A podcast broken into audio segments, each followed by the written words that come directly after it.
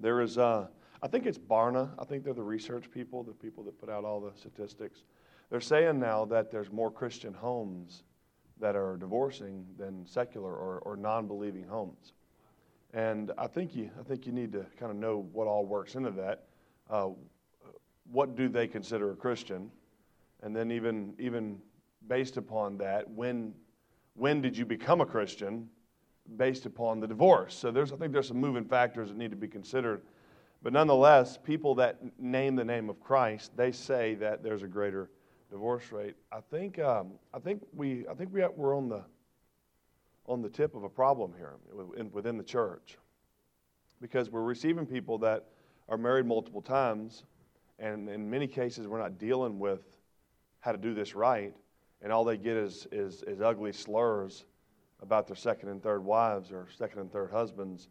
And I think we're leaving them almost hopeless. And now there's a now, I don't mean go liberal and uh, start ordaining men that have been, and I don't know what all the view is all up here. I'm not, I don't even know if I just opened up a can of worms or not, but whatever. So I, I don't mean just drop everything, but but in some way, we better show these people that uh, they're not washed up. God's not done with them. We better do something with this. And I tell you, the best place to start, I think, is with the ones that ain't even got married yet. I think. I don't mean to not deal with the ones that are, that are struggling in their marriages, but I mean start with the ones that are looking to get married. That's what I'm going to do today. I just committed in my heart. I was compelled to do it. So there's a few here that ain't married or you don't look married, and uh, I'm going to preach to you today, okay? All right, Titus chapter 2. God's given some old, stick in the mud, old fogey, old fashioned, unpopular, blessed, precious instruction for us. And I think there's some things we need to take away from it. So, Titus 2, uh, let's start in verse 1. You see the word sound doctrine, but speak thou the things which become sound doctrine. There's sound doctrine in verse 9. There's sound faith in verse 13. And we're back to sound doctrine. You want sound faith? You got to have sound doctrine. There's no way around this. There's no way around this. That the aged men, this is sound doctrine, some, that the aged men be sober, grave, temperate, sound in the faith, and charity and patience. That the aged or the aged women likewise, that they be in behavior as becometh holiness, nor uh, not false accusers, not given to much wine, teachers of good things. That they may teach the young women to be sober, to love their husbands. There's so much to unpack here. To love their children, and to the young men, this is what you're looking for uh, in a wife this is what you're looking for. If you, uh, if you marry because of looks, even if she remains the same outwardly for decades upon decades, if you forget about virtue, if you ignore the excellence of morality, that being virtuous, you will develop a hatred for her. No matter how good she looks. So let's talk about virtuous, being virtuous today. Some uh, verse five to be discreet, chaste, keepers at home. This is interesting to me that God had to instruct us to teach our young ladies to be good, be good, and it's in, in opposition to evil or bad. Obedient to their own husbands. Just want to let that one settle in there for a minute. I was going to make a joke and say I'm preaching on obedience today and preaching to the women, but I kind of shied away from that one too. And look what happens if you reject these things. Don't seem like a big deal to you? Look what happens. That the word of God be not blasphemed. That's what ends up happening, especially in the world's eyes. Young men likewise exhort to be sober minded. Look how short the young men's are in, in, the, in the early introduction to our task. That, that's where I'm going to start. You can be seated. Uh, do you see where it talks about tells the young men to be sober minded? Of all the things for the scripture to begin with here, in, in telling the young men, we are to exhort young men to be sober minded. And, it, and it, overall, the, the, the, I think the best definition I can find of this is to have complete control over your thinking. To have complete control over your thinking. It'll keep you out of fistfights. It'll keep you from going places that you shouldn't go. It'll keep you uh, it'll get you to go into places you should go.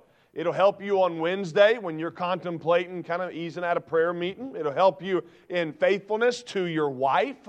It will help you to avoid sins that plague uh, men. It will help you in every area of life. It'll help you in your Bible study. It'll help you in your prayer time. It will help you during church being sober minded. That sober mindedness will uh, tower over uh, being run by your emotions, and it will cause you to make a legitimate, meaningful, lasting decision after you hear the Word of God preached by your pastor. This, this sober mindedness. Now, let's, let's, let's take a minute, if I could, and consider sober mindedness to those that are unmarried, uh, primarily the young men. None of y'all are married, right? Primarily to the, to the unmarried. Y'all want to get married, right? That's good. Uh, are any of y'all married? No, okay. Y'all went, nobody was answering. Y'all was just kind of staring at me. I was thinking, y'all got a wife and you won't claim her. I didn't know, I didn't know what the deal was here. Y'all want to get married, right? You want a, you want a lady to love. You want a lady to tell you what to do. No, I'm kidding. You, you, want, a, you want a wife. And, and there's a natural desire in you that, that God has put in you. And mark this down. This ain't, this ain't just running rabbits, but you mark this down. The transgenders and those that are swinging both ways, they're not confused. They're in rebellion many of which are reprobates. I'm not saying all of them are, many of which are reprobates in, in constant uh, rebellion against the truth of God. Having known God, they glorify Him not as God. Many of them are not confused, they are in rebellion. And you, you're going to want to marry a woman, to the young ladies here, you're going to want to marry a young man, but what kind? What kind? Because we have to make this choice every time we eat food. We have to make this choice every time we select a church. We have to make this choice when we get a vehicle. We have to make this choice when we get dressed. What kind? What kind? So I want to read in Proverbs 31 uh, just about a godly woman, a virtuous woman.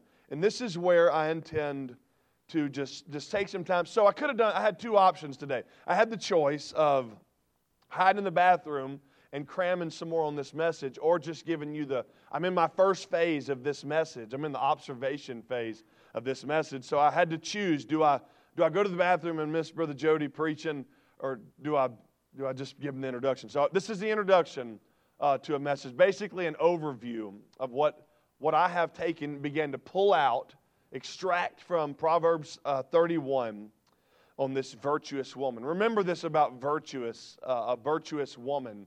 it's a woman of moral excellence. So when you hear virtuous, um, if your mind goes to virginity, uh, I think that is uh, part of it, but it is not. It is not all of it. It is not all of it. Purity, uh, mental and physical purity is definitely part of it, but it is not all of it you will see here her view and perspective of God, her view of her home, the first institution of God, her view of her husband. You will see that it is even her goal, at the very least, or the effect of her life, that her husband is praised among others. And in some way, she has contributed to this. You find a woman that is not cheering on the success of her husband, you got a problem at home you got a problem in a home. So, young man, if you find a young lady that is gorgeous, but she doesn't support you, and when I say support, I mean in, in many senses, even help hold you up and encourage you. You find a young lady that is gorgeous, but doesn't support you, you're going to have an enemy in your own home. And same to the young lady. You find a head that doesn't consider you, doesn't love you, isn't sober minded, you've got an enemy in your own home. So, this, this Proverbs 31, the, the, the whole chapter is, is a text. In, in many cases, it starts in verse number 10 with the question, Who can find a virtuous woman? I think there's, there, there's an exhortation given before this, though, Verse 1 the words of King Lemuel, the prophecy that his mother taught him. What, my son, and yet further.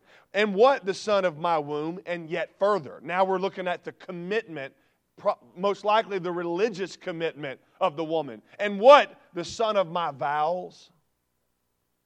Motherhood most certainly involves religion, most certainly involves commitment. So there's, a, there's an exhortation given in verse number three, and this is primarily to the young men. Now, I, I probably will preach more over the next few minutes to you guys, and maybe there's some more in here. Y'all got a little while? They still got bugs, I know.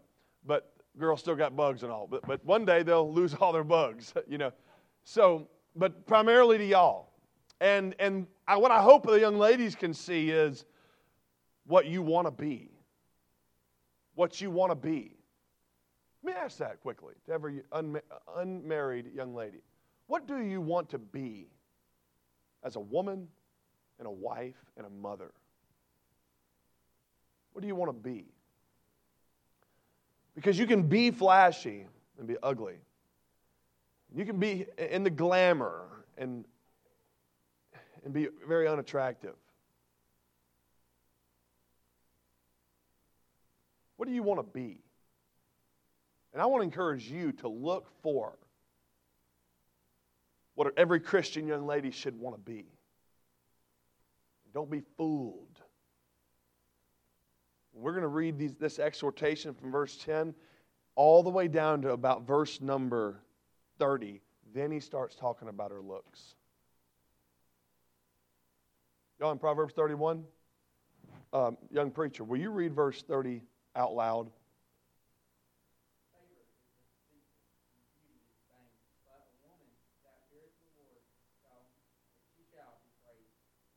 So when we begin to, to receive instruction or exhortation about her looks, we get the warning that says, don't be deceived.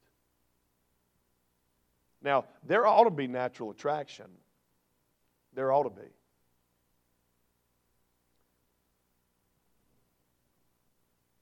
But there is a difference in the romance of the Song of Solomon and the sensuality of the strange woman and the adulterer.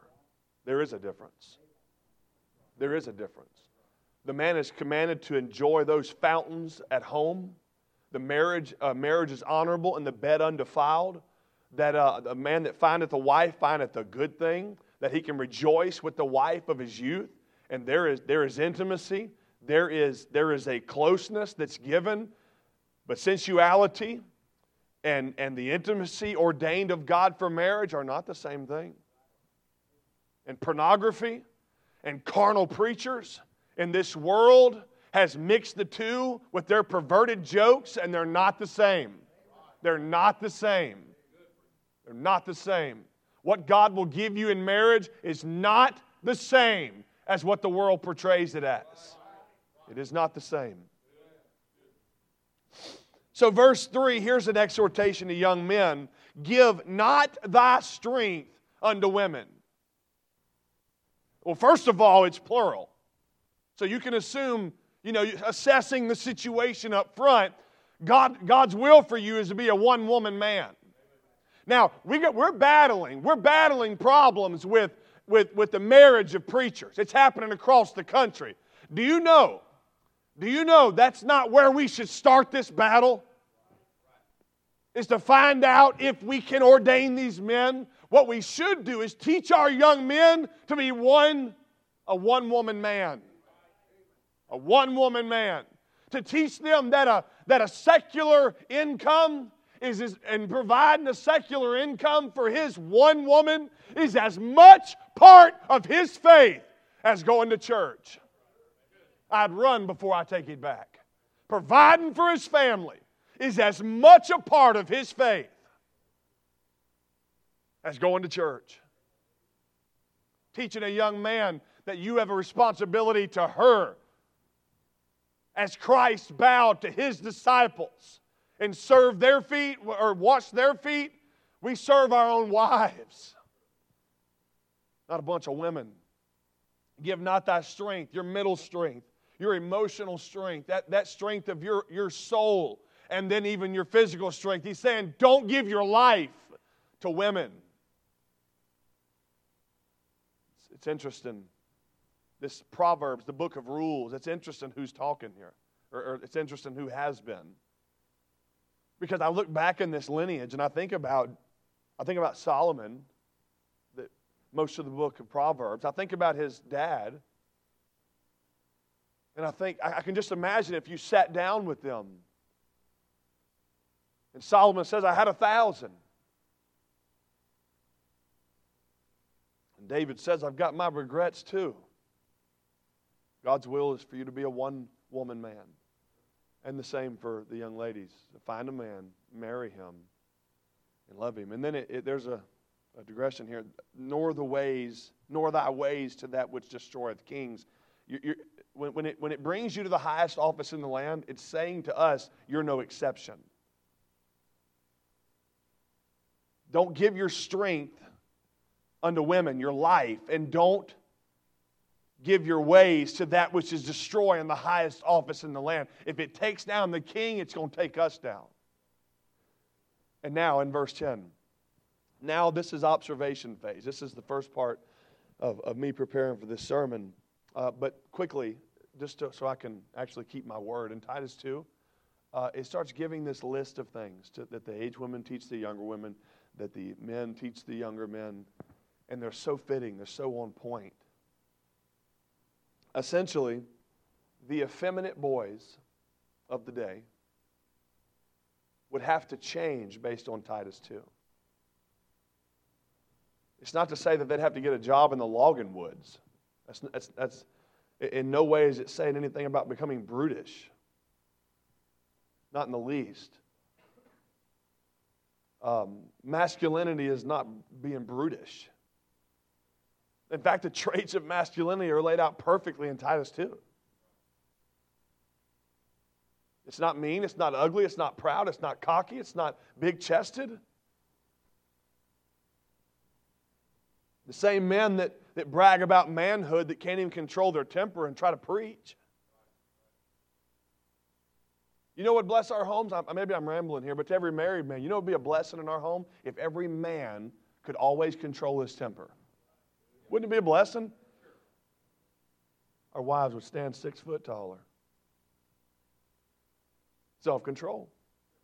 Sober mindedness will bless your home. And so it is with the ladies when it talks about being good, keepers at the home, uh, raising your children, obedient to your husbands. These are things that uh, every sitcom is going to lead you away from that. Our world's going to lead you away from that. So he begins this exhortation, this prophecy from his mama that he was taught, he begins telling us in verse 10. Who can find a virtuous woman? The first thing that a young man should look for is a girl with some virtue. If you're anything like a normal, how, how old are you two in the middle? 16? Okay, so I, am you look normal, so I'm assuming you're normal. You've probably observed that there are females here, right? It happens. And and you know, when you get in your teen years, that almost, I hate to put it this way, but almost all of them are pretty. Is that about right? It, I know it is. And there's going to be one one day that will, that will possess a different type of beauty in your heart and in your mind because of how she is. Because of how she is. In fact, and the day will come in your marriage that you will believe that there ain't no way nobody else would put up with me. I promise you it'll happen. Or you're just really proud. So, what you're looking for in a woman is a woman with virtue. Virtue is value. Virtue is rare, virtue is precious, but virtue is where it's at. Who can find one, though, is the question. In fact, the question proposes this statement This is what to look for. Who can find? It's not saying you're not looking for it, you're looking for it. In fact, after, even after you're married, this is what you want to cultivate in your wives is virtue. Moral excellence. So virtue. Who can find a virtuous woman?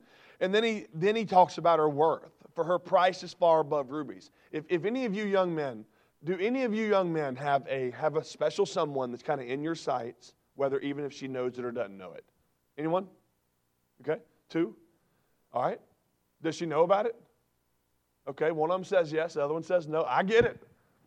If this will help you out any, what I did with my wife now in 2007 was I didn't want her to tell me no. So I sent my buddy to check with her in the parking lot of the school and see if she was interested. And I watched through the windows of the vehicles. So that helped you any, that's a good, it, it worked well. so, so let me ask you this about, about your special young lady. What is it that draws you to her? What is it that draws you to her? What is it about her that, that keeps your attention, that keeps your mind on her? It has to be more.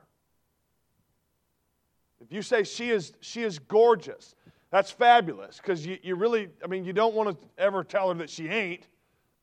Okay? Trust me. No, I'm just kidding. So, but you need more than, you need something about this young lady that goes beyond that which is deceitful, that which is vain, that which fades. In fact, in, in the world of virtuousness, it gets better. They get more, more beautiful. I mean it. They get more beautiful. How does this work? So, virtue is moral excellence. And now it tells you about the value of moral excellence. Okay, moral excellence is good. You know, I, I, definitely don't want one that's unfaithful. That's, that's given. That's a given. What about, though, one that's dishonest? What about one that is a wife that is lazy? And I'm saying to our young ladies, you don't want to be this. And if you're thinking, if you're thinking the slightest bit that if I set this standard that the Bible gives me, I'll never get one, that's not true either. That's not true either. Because she, that may not even know about you, has probably felt the same thing. I'll never find one if I keep this high standard. That's why it's important for you to live it. That's why it's important for you to live it her price. It tells you the value of this virtuous woman. It's far above rubies in the Oriental world. That's what you wanted to be seen on you if you wanted to draw attention. And he's saying it's better than that. It's better than that. So then in verse number 11, the heart of her husband doth safely trust in her. I, I, I don't know how much this means to you now, but my wife is six hours away from me. I have no fears I mean, other than some boogeyman breaking in my house, it doesn't exist without me there. I can trust my wife. Now, I've worked with men, and I have pastored men that could not. You do not understand yet how important it is to find a young lady that is living a life now that says to you, without her saying a word, I can be trusted. You want that. You need that. And you need to provide that. And it's the same on both sides. We need to be trustworthy. Now, in the same verse, though, the heart of her husband doth safely trust in her, so that he shall have no need of spoil. She is going to bring to the table that which she is supposed to. It is so important that our unmarried learn what it is to be married. That it's, it's not about the, the wedding as, as, as much as the marriage. And that we understand that when we, when we enter into a holy covenant, this, this sanctified, God ordained institution, when we get into this, that it's not just get in and let yourself go and do what you want. It is not. When the scripture in 1 Corinthians talks about mar- the married, it talks about one having power over the other's body. And it, and, it, and it gives it both ways that even the wife has power over the husband's body. How can this be? Because in marriage, when you've selected someone that has lived in the fear of God and in holiness, uh, and you choose them as a spouse, you give yourself to them. In fact, the word is own. Wives, be obedient to your own husbands. It's the word we use for owner. Owner.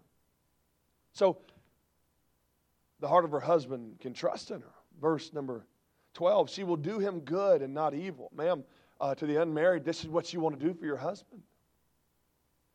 You want to do him good and not evil. I'm amazed at the two kind of pinnacle points that are given to husbands and wives. One is to the wives to be obedient to the husbands. And the, the other is for the husbands to love their wives. I think it's Colossians, though, that says, Be not bitter against them. I, I, can only, I can only you know, make assessments from here that it seems that it was a man's natural inclination to hold on to things against his wife. You want to look for a young lady that's going to do you good. And when you feel like she hasn't, you forgive her. As Christ does the church. So, this woman, she does her husband good and not evil all the days of her life. It sounds like she's committed to her husband. Then in verses, and there's no way to look at these, 13 through 22, I would simply, you know, edit it with this. She's not lazy. She is not lazy. And I want to encourage the unmarried ladies. When the day comes and you get married and you lose the, the, the parental accountability at home, the you're going to sleep late enough, the sun's going to rot your teeth. The you can't sleep your life away. The get up out of bed right now. You're going to lose that, and it's going to be up to you to pick a time to get up. I want to encourage you to make the most of every day in your home. You read this passage, she is a busy lady. She is doing things on behalf of her husband, on behalf of her children, on behalf of her own self. Her, her, she takes care of her own self. I think, I think there's a, a lot of lesson to be drawn here about wives taking care of their own selves. You become a doormat. My wife, we, we talk about this all the time. You become uh, a servant. That's what I meant by doormat. You become a servant to everyone around you, and you'll, you'll, you'll let yourself go even in here where you don't even take care of yourself anymore. And don't do that. You find a man that's going to take care of you, that listens and considers. And I think there'll be great joy in all this busyness in your home. She's buying fields. I'm not going to read them. There's, there's just no way. Let's, let's look, let's, let's just stay with me, okay? Look in verse 13. She seeketh. Look in verse 14. She is like. Verse 15. She riseth. Verse 16. She considereth. Verse 17. She girdeth. 18. She perceiveth. 19. She layeth. 20. She stretcheth. 21, she is not afraid. 22, she maketh herself coverings. She's busy. So I want to encourage you to be busy. I, I helped a friend of mine put an air conditioning unit in a trailer the other day. and I uh, walked into the, the house. We're doing our thing and it's like 10 o'clock in the, in the day you know uh, as times went on we've, we've done a lot of work already and uh, let, let me back up. Around 8 o'clock, we walked in, and the, the, the home, the renter was there. She was, she was there alone. Me and him walked in. She's, she's laying there, and she's on her phone. 10 o'clock rolls around. She's still laying there on her phone. 10 o'clock, two, two hours. And before you judge her too hard, I mean, just check your screen time on your Facebook app. But I'll tell you something, if that becomes a habit in your life, you figure two hours a day on five days a week, you've just waited, wasted a 40 hour work week every month. You've wasted 12 weeks in a year in your home. Be busy. Find something and be busy about it. Uh, not to get into the science of this, but I cannot tell you how healthy it is to even have a hobby. And obviously, it doesn't come for your family, but I cannot tell you how healthy it is for you to find something and, and have a vision and, and accomplish that vision on behalf of your family. It's part of your faith. As much as it is a man providing for his house, a woman providing her part is as much. So let's let's let's let's do this. If you're probably you're probably hungry or tired or something, Verse 23, her husband is known in the gates when he sitteth among the elders of the land. Verse 24, she maketh fine linen and selleth it and delivereth girdles unto the merchant. Verse 25, this is, this is awesome. Look at this. Strength and honor, strength and honor are her clothing. This is, this is amazing to me. Strength is the glory of the young, not the old. Honor is the glory of the old. If she stays with her business, her pursuit in her home, she will have the glory of both youth, youth and old age. And I don't know if this applies well, but uh, I think it's true. Uh, you chase some babies around and be faithful to it, it'll keep you young. I've seen that happen at our house. But strength and honor are her clothing, and she shall rejoice in time to come. This is saying that her decisions to serve in her home are going to affect her future. She shall rejoice in time to come. Now, while the world will mock you for giving yourself to your family, give it just a little bit of time and you can, you can have a glorious, we're not even there yet. We're not there yet. But I'm trusting God that we can watch our children one by one, one by one, leave the coop with their eyes on Jesus Christ. And we can rejoice in time to come. But it's going to take some work at home. And that work don't start at the wedding day, y'all. That work starts today, choosing in your heart. If you find a girl, and this happened in my life, if you find a girl that you're head over heels about and she doesn't match what the scripture says, you need to stop it today. Stop it today. And it is terribly hard. Terribly hard. But now I see providence. Now I see God's unseen hand. Now I see my home. I seen a young lady that I, I call it courting. It wasn't, it wasn't biblical courting, but I was with for four years before Kristen. I seen her the other day. And, and when I, when, after that, that, that moment, I said to myself, God, thank you so much. I, I don't know what people's thinking. I'm saying thank you so much, so much for how you've guided my life and you've blessed and you've given me the wife of my youth. And I can trust in her and she serves in our home and she is virtuous. And she would say she has a long way to go. And in my heart, I almost feel like she's already arrived. I love who God has given me. But I was so close. I look back and I feel like I was on the edge of a mountain as far as decisions go. I talked to my pastor about it. And he was very clear, very blunt. He said, I don't think this is good. This ain't good. And I'm so glad for it. So, anyway, strength and honor her clothing. That's what you're looking for in a woman. If she don't wear no clothes, you know she ain't got no strength and honor. Verse 26, she openeth her mouth with wisdom. Good grief, what a message right there. When she opens her mouth, she provides wisdom. Wisdom is, is basically actions with God while foolishness is action without God. And so, this woman, when she opens her mouth, she tells you what to do based on what God said. She opens her mouth with wisdom, and in her tongue is the law of meanness. No, kindness.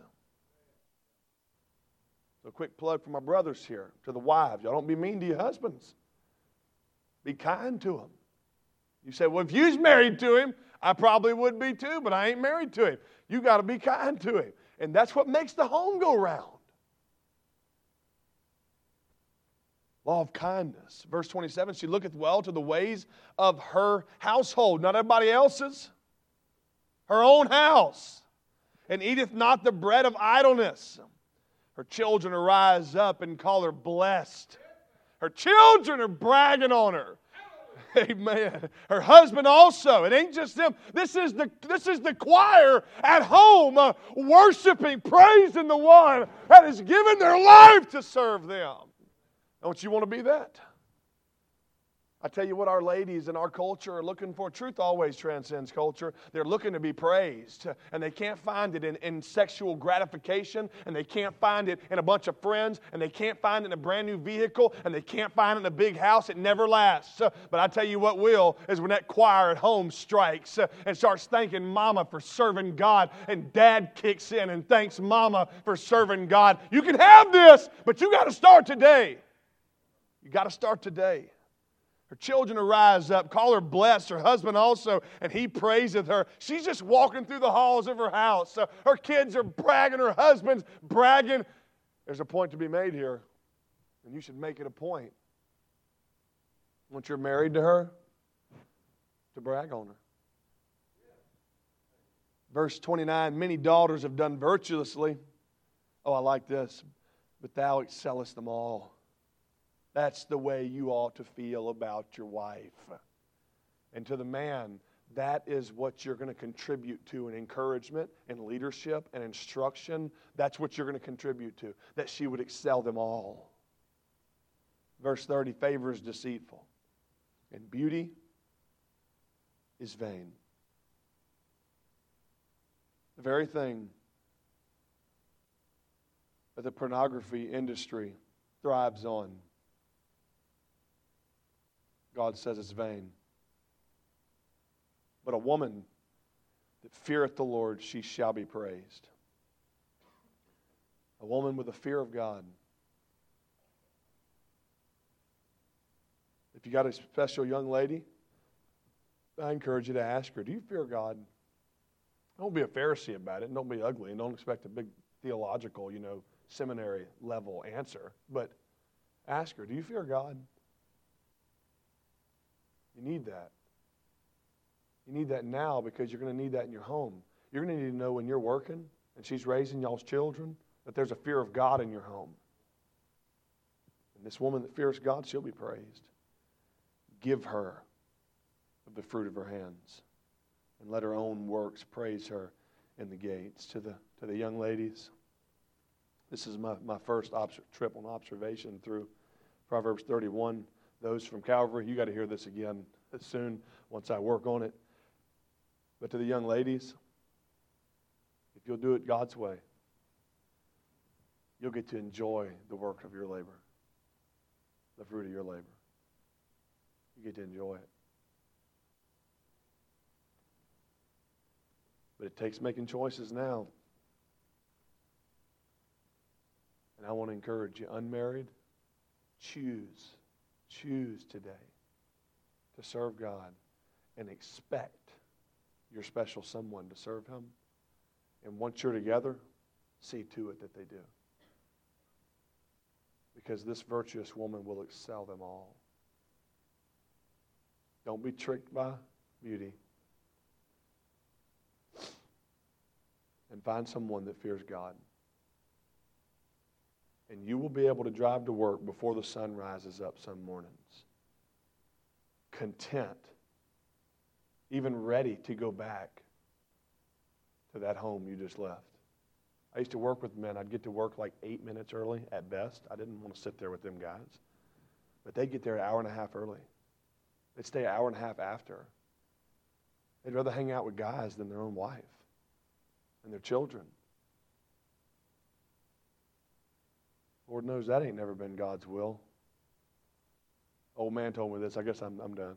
He told me, he said, uh, he said, I can tell you how to make your marriage work. He said, love your wife. He said, get up and go to work, and when work's over, he said, go back home to her. And I tell you, there's a lot of truth to that. There's a lot of truth to that. Your home's going to need you. And your home don't need you just to step up to the plate when you get married. They need you today to pray about these things and consider them in your heart. And same with you girls. Today.